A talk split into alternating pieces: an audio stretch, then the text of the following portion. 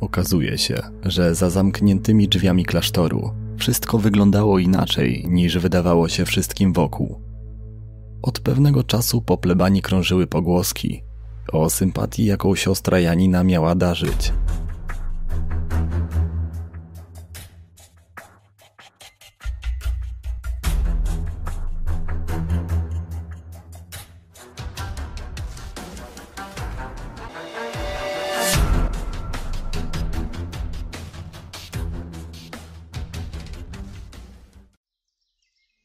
Dawno, dawno temu, gdy Europa wyglądała zgoła inaczej niż dziś, w pięknej kotlinie otoczonej rwącymi potokami, przywilejem królewskim lokowano miasto Pilzno. Osada bardzo szybko zyskała sobie rozgłos i to nie za sprawą malowniczych krajobrazów, ale wyśmienitego piwa. W 1842 roku Józef Groll opracował tu wyjątkową, niezmienioną do dziś, słynną na całym świecie recepturę. Podniebienia piwoszy cieszyć zaczął pierwszy oryginalny Pilsner. Pilsner Urquell, partner dzisiejszego odcinka, którego ważono i waży się do tej pory tylko z najlepszych czeskich składników. Tylko w Pilźnie.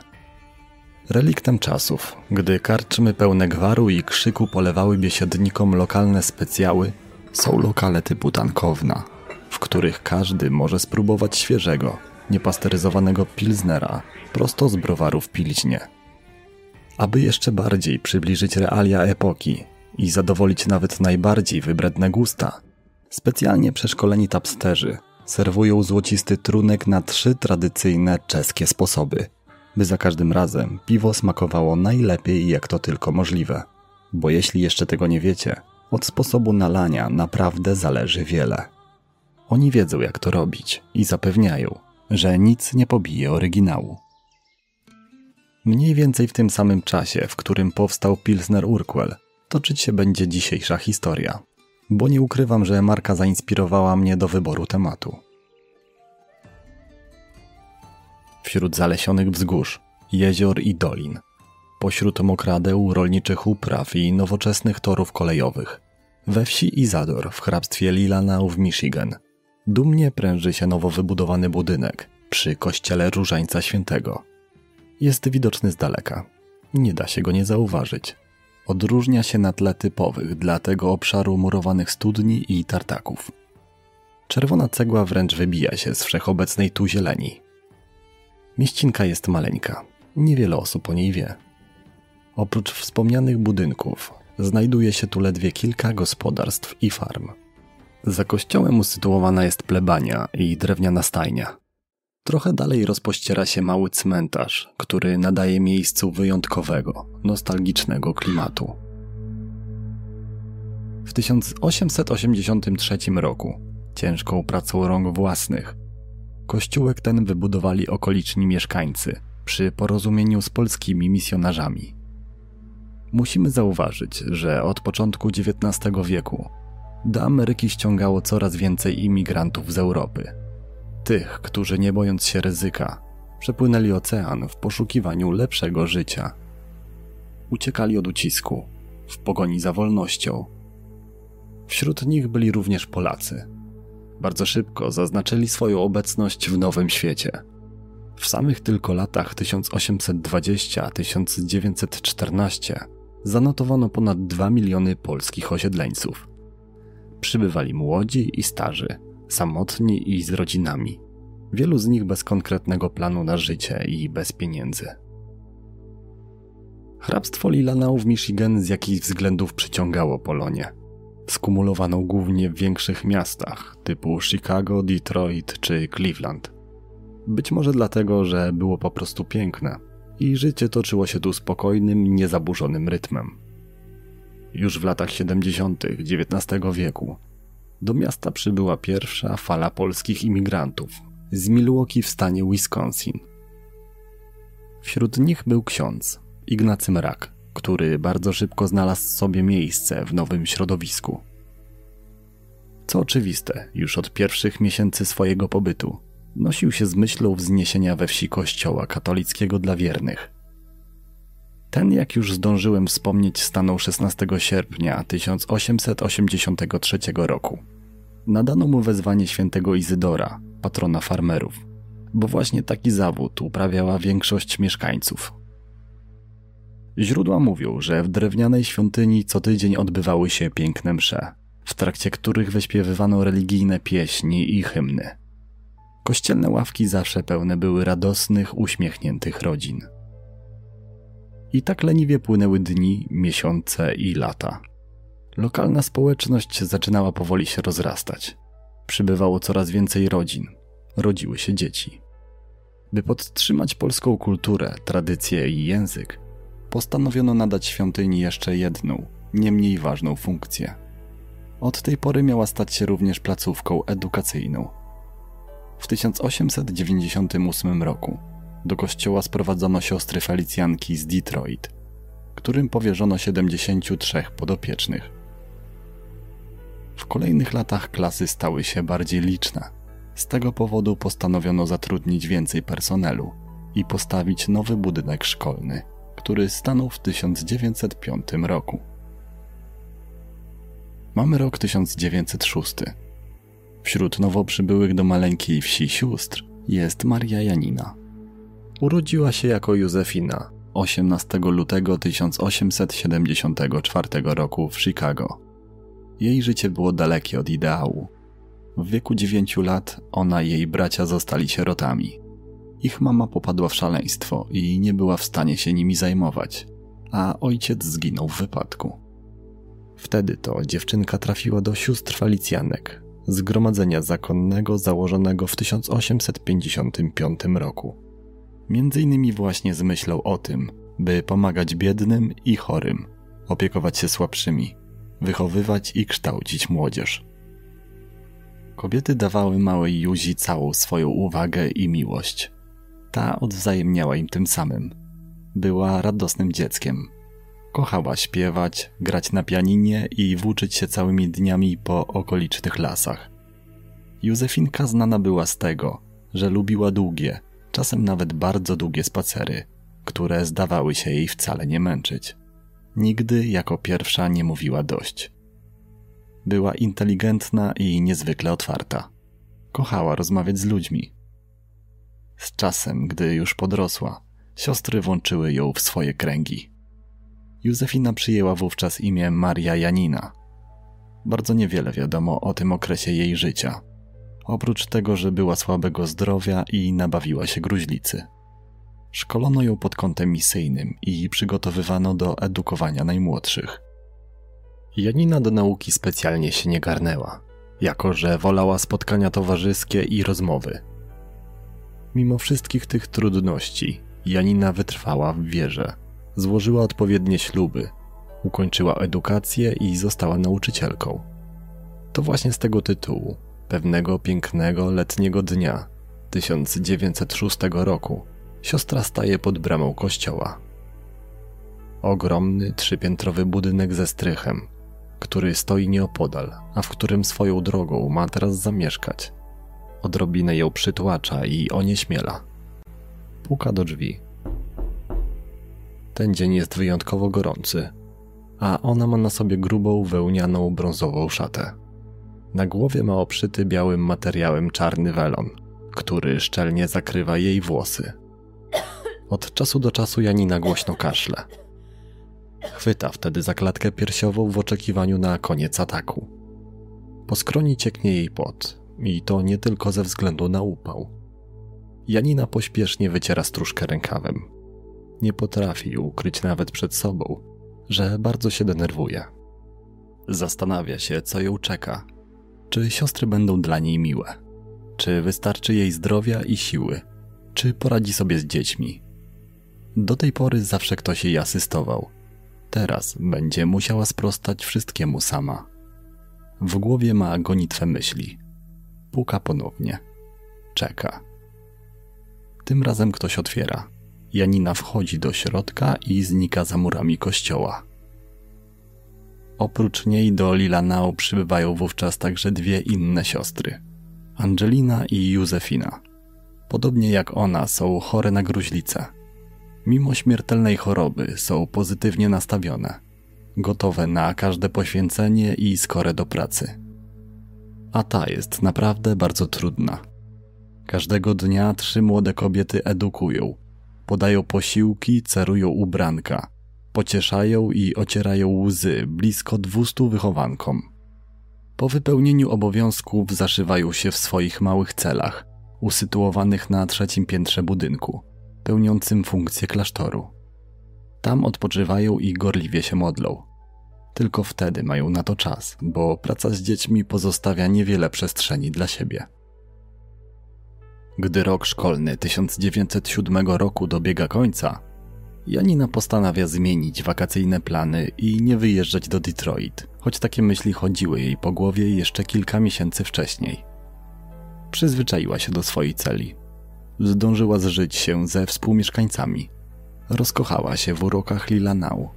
Napawała pięknem pobliskiego jeziora. Na samą myśl, że miałaby porzucić swój, jak mawiała kąt, przechodziły ją dreszcze. Jeszcze nigdy wcześniej nie było jej tak dobrze jak tu. I to nie tylko zdrowotnie. Lato 1907 roku spędza więc w konwencie. Jej dni zawsze wyglądają tak samo. Rankiem przez kilka godzin modli się w ciemnej celi. Popołudniami drzemie, by nabrać sił, a następnie oddaje się codziennym obowiązkom, gawędząc z mieszkańcami plebanii. Trudno się temu dziwić. Dziewczynie nie dane było poznać innego życia. Od najmłodszych lat każdą chwilę spędzała bowiem w zakonie. Nigdy nie miała chłopaka, nie wymykała się na szkolne potańcówki, nie prowadziła intymnych rozmów z przyjaciółkami. Teraz ten nieznany i fascynujący świat stał przed nią otworem. Ma przyzwoity kontakt z gosposią Stanisławą i jej córką Marysią, którą uczy gry na pianinie. Od czasu do czasu odwiedzają ksiądz Fralik z pobliskiego Maple City, by sprawdzić stan jej zdrowia. Częste wizyty sprawiają, że mężczyzna staje się również jej powiernikiem. Janina nie narzeka też na relacje z siostrami, Józefiną i Angeliną, mieszkającym na plebanii chłopcem do pomocy, Tadziem Grubą i Zuzanną, siostrą lokalnego księdza. Z tym ostatnim dogaduje się wyjątkowo dobrze. 33-letni ksiądz Andrzej, choć jest dość specyficzną osobowością, naprawdę daje się lubić. Mężczyzna urodził się w 1874 roku. Studiował teologię w Warszawie, a następnie w wieku 26 lat przybył do Izador, by objąć posadę proboszcza. Niemal od samego początku ludzie w okolicy zaczęli nazywać go bezwzględnym Tatarem. Nie tylko dlatego, że na takie pochodzenie wskazywały rysy jego twarzy. Był dość surowy, twardo stąpał po ziemi. Dodatkowo był skąpy i miał ciekawe, nietypowe upodobanie. Posiadał menażerię, w której trzymał m.in. papugę i aligatora, poza tym borsuki i lisy. Zdaniem świadków, aligator zimniejsze miesiące spędzał w budynku mieszkalnym, w tych samych pomieszczeniach, w których przebywali ludzie. Zwierzę budziło powszechny lęk, dlatego nikogo nie zdziwił fakt, że któregoś dnia został otruty i nie przeżył starcia z trucizną. Kolejną wielką pasją księdza Andrzeja, obok egzotycznych zwierząt, była jazda konna, polowania i wędkowanie. Gdy wytykano mu, że zbyt często oddaje się temu ostatniemu, mawiał: Bóg nie odejmuje czasu, jaki spędzam na łowieniu ryb, od czasu, jaki mam na ziemi. W takim towarzystwie Janina nie może się nudzić. Wakacje 1907 roku w Izador dobiegły końca. Sierpniowe upały zdawały się jednak wciąż nie odpuszczać jej mieszkańcom. W piątek, 23 sierpnia, w kościele Różańca Świętego przystąpiono do prac przygotowawczych w związku z nowym rokiem szkolnym i przyjęciem specjalnego gościa biskupa Richtera. Każdemu przydzielono odpowiednie obowiązki i zaraz zabrano się do pracy. Siostra Janina została wyznaczona do udekorowania budynku sztucznymi kwiatami. Do zadania przystąpiła ochoczo, nie zapominając jednak o popołudniowej drzemce. Miała zamiar dopiąć wszystko na ostatni guzik natychmiast po przebudzeniu. Siostry przed udaniem się do celu machają jeszcze na pożegnanie chichoczącej trójce. Ojcu Stanisławowi, Tadziowi i Zuzannie. Ojciec ze względu na gorąco nie nałożył sutanny. Za to przywdział zwykły, luźny męski strój, którym nie wyróżniał się na tle innych mieszkańców. Felicjanki natomiast zgodnie z regułą zakonną, nawet w taką pogodę nosiły wełniane szaty i ciemne welony. Tylko czekały chwili, by zamknąć się w chłodnej celi i odetchnąć z ulgą. Wtedy to, gdy oblana potem Janina machała wędkarzom na do widzenia, a kilka minut później wraz z Józefiną i Angeliną oddalała się wolnym krokiem w stronę budynku, widziano ją po raz ostatni. Już w kilka minut po wybudzeniu z popołudniowej drzemki siostry zdają sobie sprawę, że coś jest nie tak. Janina zawsze zrywała się jako pierwsza. Nigdy nie pozwalała na siebie czekać. Tym bardziej w dni takie jak ten, gdy miała do wykonania ważne zadanie. Zaniepokojone ruszają w stronę jej celi i wchodzą do środka. Siostry nie ma. Czy wyszła się przewietrzyć? Może zgłodniała? A może zabrała się już do pracy?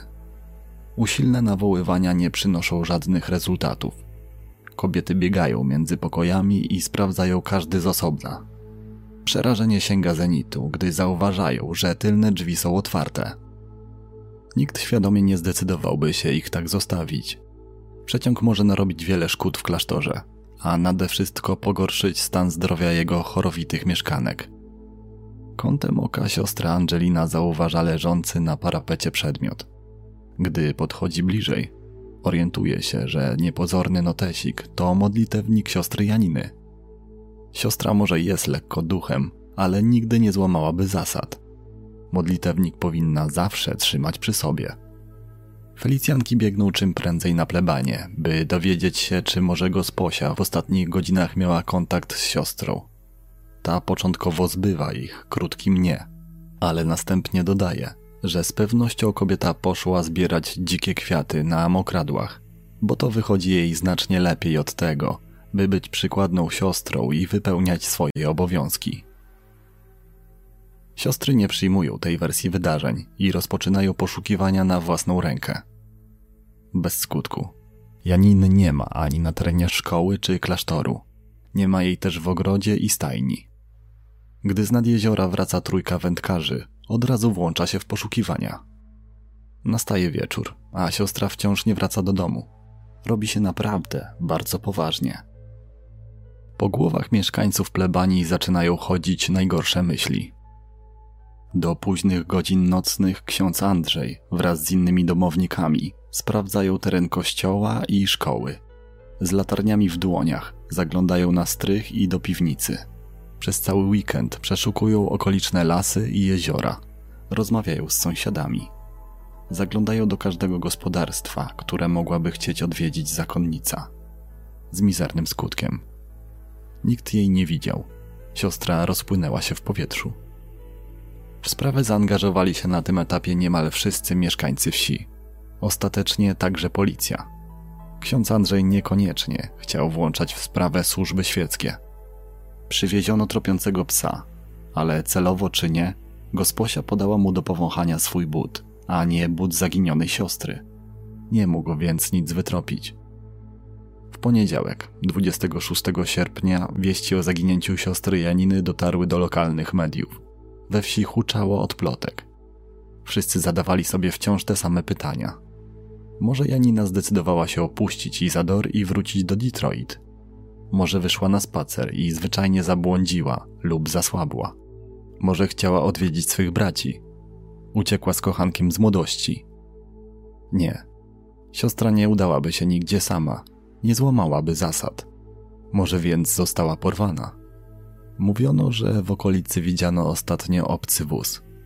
Dało się słyszeć, że mieszkańcy podejrzewają o niecny uczynek lokalnego pijaczka. Jednak nic nie udało się na niego znaleźć. 1 września na pobliskich grzęzawiskach natrafiono na odciski kobiecych butów i trochę brązowej wełny, zaplątanej w ogrodzenie z drutu kolczastego. Ślady prowadziły do drogi znajdującej się nieopodal kościoła. Jakby tego było mało, parę dni później otrzymano interesującą informację. Jeden z mieszkańców Izador doniósł, jakoby słyszeć miał dziwny kobiecy śpiew dochodzący z pobliskich mokradeł. Spojrzał wtedy w kierunku dźwięku i zauważył światło. Był jednak zbyt przerażony, żeby to sprawdzić. Policji wydaje się, że doniesienia to nie tylko zwykłe pijackie fantazje, bo tej nocy na dochodzące z bagien śpiewy skarżyli się także inni farmerzy. Ci z nich, którzy znali siostrę, mówili, że dźwięki układały się w jej ulubiony hymn. Po ponownym sprawdzeniu terenu niczego nie odnaleziono. Zrozpaczeni mieszkańcy plebanii, wątpiąc w skuteczność prowadzonej przez policję akcji poszukiwawczej, angażują wtedy do pomocy jasnowidza. Ten twierdzi, że siostrę Janinę spotkał straszliwy los, że została schwytana i do dziś przetrzymywana jest w domku przy jeziorze Glen. Po sprawdzeniu lokacji okazało się jednak, że to również tylko fałszywy trop. Gdy wszyscy powoli tracą nadzieję na odnalezienie siostry, do kościoła przychodzi anonimowy list z Chicago, nadany przez kogoś podającego się za protestanta. Tajemniczy autor twierdzi, że poszukiwania siostry Janiny odbywają się na próżno. Nie doszło do żadnego przestępstwa. Zaginiona kobieta żyje i ma się dobrze. Była jednak tak zmęczona zakonnym życiem, że zdecydowała się je porzucić, nie mówiąc nikomu o swoich planach. Na tym urywają się tropy. Wszystkie hipotezy wydają się być tak samo prawdopodobne. Być może siostra popadła w szaleństwo, jak matka i zgubiła się na mokradłach. Stąd te ślady i kłębki wełny. Może ktoś ją porwał albo skrzywdził. Może list nie był tylko głupim żartem i siostra rzeczywiście ukryła się gdzieś z dala od świata. Rozpoczęła normalne, świeckie życie. Poszukiwania Janiny trwają jeszcze kilka miesięcy. Są jednak z tygodnia na tydzień mniej intensywne, a samo zaginięcie zakonnicy przestaje już być medialnie atrakcyjne. Gdy ziemię otula pierwszy, śnieżny puch, akcja zostaje wstrzymana. Siostrę Janinę ostatecznie uznano za zaginioną. Izador wciąż nie może poradzić sobie z tragedią. Dopiero po kilku latach życie we wsi powoli wraca do normy. Tylko z rzadka słychać już opowieści o siostrze, która któregoś pięknego sierpniowego dnia po prostu zapadła się pod ziemię. W samym kościele również zachodzą pewne zmiany. W 1913 roku ksiądz Andrzej zostaje przeniesiony do parafii w Memisti, a gosposia Stasia wraz z córką, która wyszła za mąż, wyprowadza się do Milwaukee. Siostry Angelina i Józefina przedwcześnie umierają, a Tadzio wyjeżdża do Kanady. Skład mieszkańców plebanii podlega więc całkowitej wymianie. Parafię przejmuje wówczas ksiądz Edward. Jest niezwykle zaangażowany i pełen pasji. Wierni bardzo go lubią. Mówią, że jest stokroć lepszy od poprzedniego proboszcza, bardziej ludzki i empatyczny. Z tego względu zaskarbia sobie zaufanie mieszkańców. Być może właśnie dlatego w październiku 1918 roku to właśnie on otrzymuje szokujące wieści. Pewien ksiądz informuje go, że od przełożonej Felicjanek z Detroit, siostry Marii Antoniny, wie, że siostry Janiny należałoby szukać pod kościołem. Gosposia mieszkająca wówczas na plebanii przyznała się, że ukryła tam jej ciało. Powszechnie wiadomo było, że ksiądz ma zamiar przebudować stary kościół i obawiano się, że może zniszczyć ewentualne dowody w sprawie. Mężczyzna bierze te wiadomości bardzo poważnie. Jest zaskoczony i przerażony, bo nawet nie wiedział o zaginięciu siostry. Opowiada o tym, co usłyszał swojej nastoletniej gosposi, będącej jednocześnie jego ciężarną kochanką.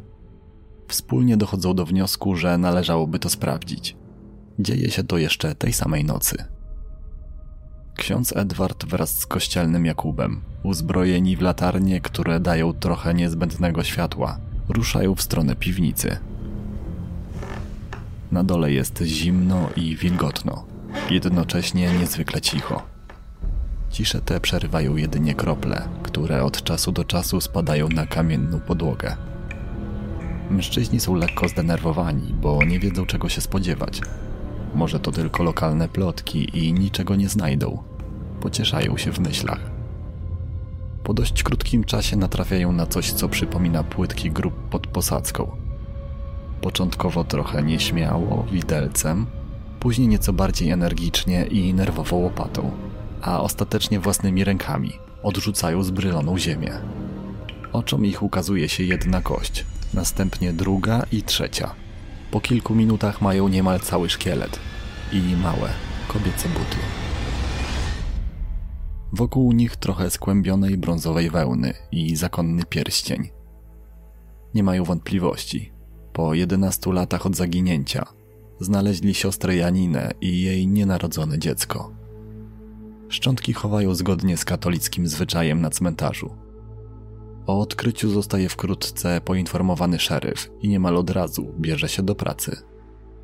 Podejrzanymi są ksiądz Andrzej i jego gosposia, która od pewnego czasu ponownie służyła mu w nowej parafii. Do Menisti szeryf przybywa w kwietniu 1919 roku. Ksiądz Andrzej w jakiś sposób przekonuje szeryfa o swojej niewinności. Zresztą nie ma przeciwko niemu żadnych dowodów. Ma alibi. Poza tym był bardzo zaangażowany w poszukiwania i nie szczędził przy tym własnych pieniędzy, mimo że znany był ze swojego skąpstwa. Stanisława zostaje natomiast zaaresztowana i przewieziona do więzienia. Na miejscu zaczyna wykazywać oznaki szaleństwa.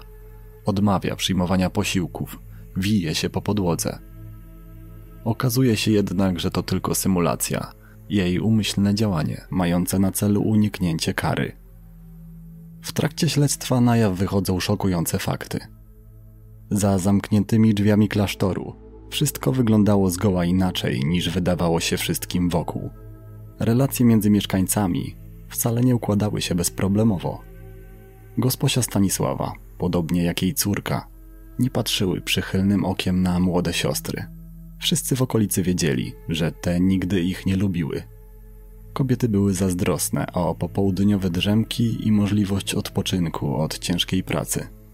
Narzekały, że to na ich głowach spoczywa większość obowiązków i to one powinny mieć prawo do czasu wolnego. Zwłaszcza teraz, gdy spadło na nie morze obowiązków przed nowym rokiem szkolnym.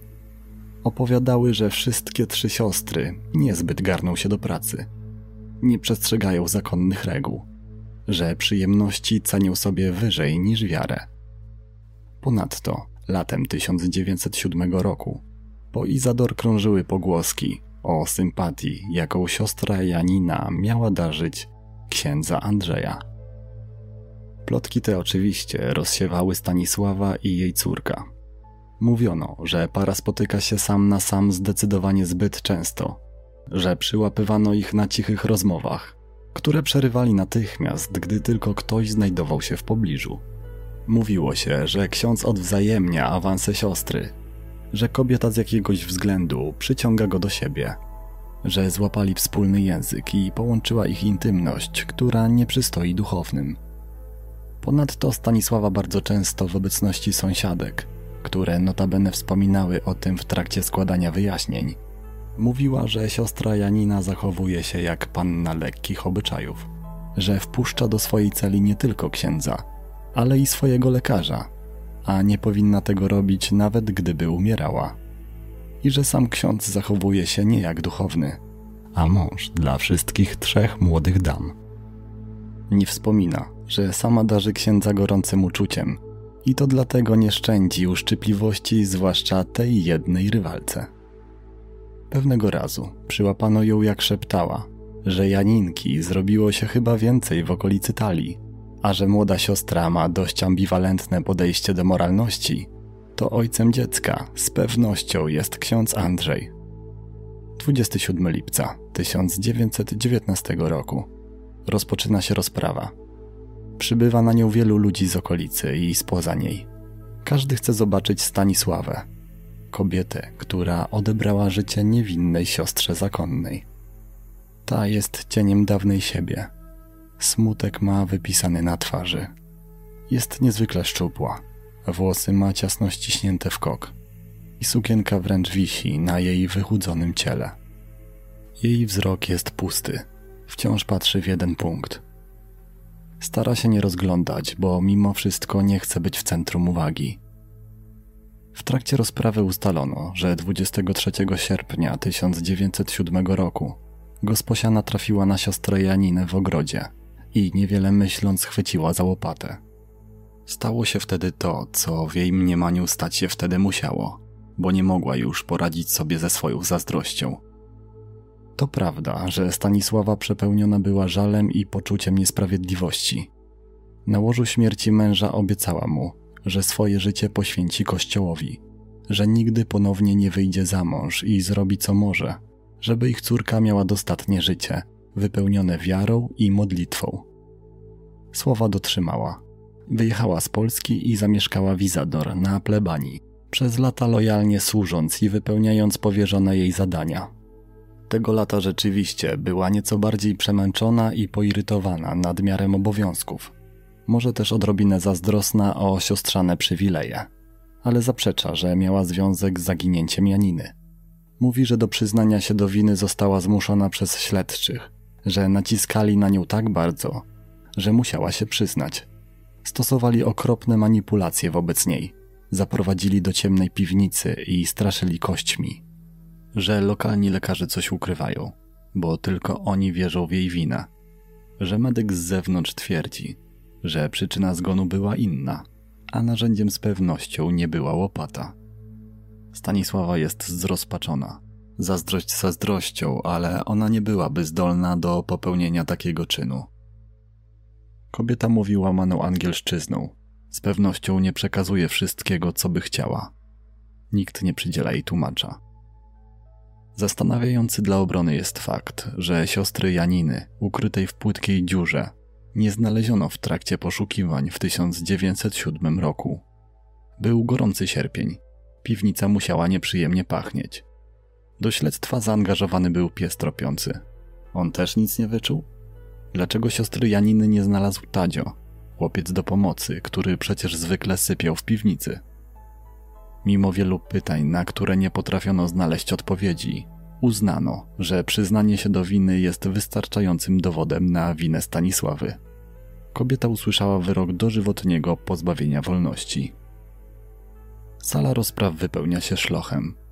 Obecne na niej siostry Felicjanki nie potrafią powstrzymać łez. Słychać okrzyki radości. Siostra Janina została pomszczona. Na sali rozpraw dochodzi do sytuacji bez precedensu. Felicjanki rozpoczynają głośną modlitwę w intencji siostry. To jeszcze nie koniec historii. Posłuchajcie dalej. Po latach pojawi się hipoteza, że siostra Janina rzeczywiście w dniu zaginięcia była w ciąży, ale z powodu zakazu kościelnego nie ujawniono tego w procesie.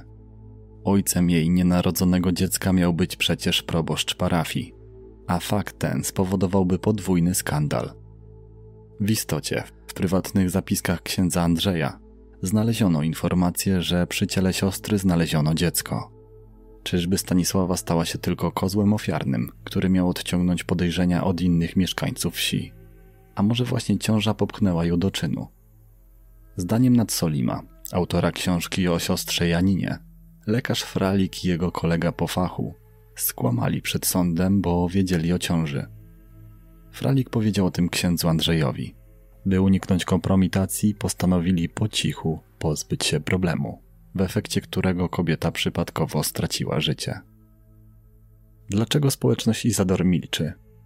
Czy tak bardzo obawia się skandalu, że gotowa jest poświęcić życie gosposi i tym samym zrujnować jej życie? A może milczy, bo wie, że Stanisława jest winna? W 1927 roku, po ponownym przyjrzeniu się dowodom, Stanisławę ostatecznie zwolniono z więzienia. Dożyła sędziwego wieku 92 lat. Wciąż pracowała jako gosposia, tym razem na plebanii w Milwaukee. I w 1961 roku zmarła ze starości. Wciąż się zastanawiam, czy Stanisława była winna, czy też padła ofiarą potwornej intrygi. A może sprawcą był ktoś zupełnie inny? Ciekawy jestem, co wy na ten temat myślicie. Dziękuję wam za dzisiaj i do usłyszenia wkrótce. Pozdrawiam.